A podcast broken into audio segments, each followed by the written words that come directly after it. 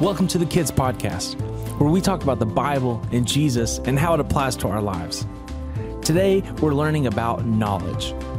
Knowledge is learning something new so you can be better at whatever you do. Today's scripture is found in the book of John, chapter 14, verse 6, where the Bible says, Jesus told him, I am the way, the truth, and the life. No one can come to the Father except through me.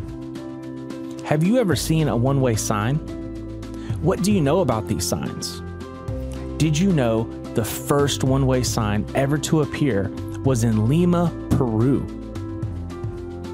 If you pull up to a one way sign, you must travel in the direction that that sign is pointing. If not, you put yourself and every other driver on the road in danger.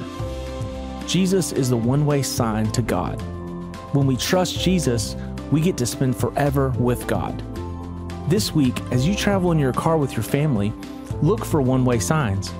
Each time you see one, remember the truth that Jesus is the only way to God and repeat these words I am the way, the truth, and the life. No one comes to the Father except through me.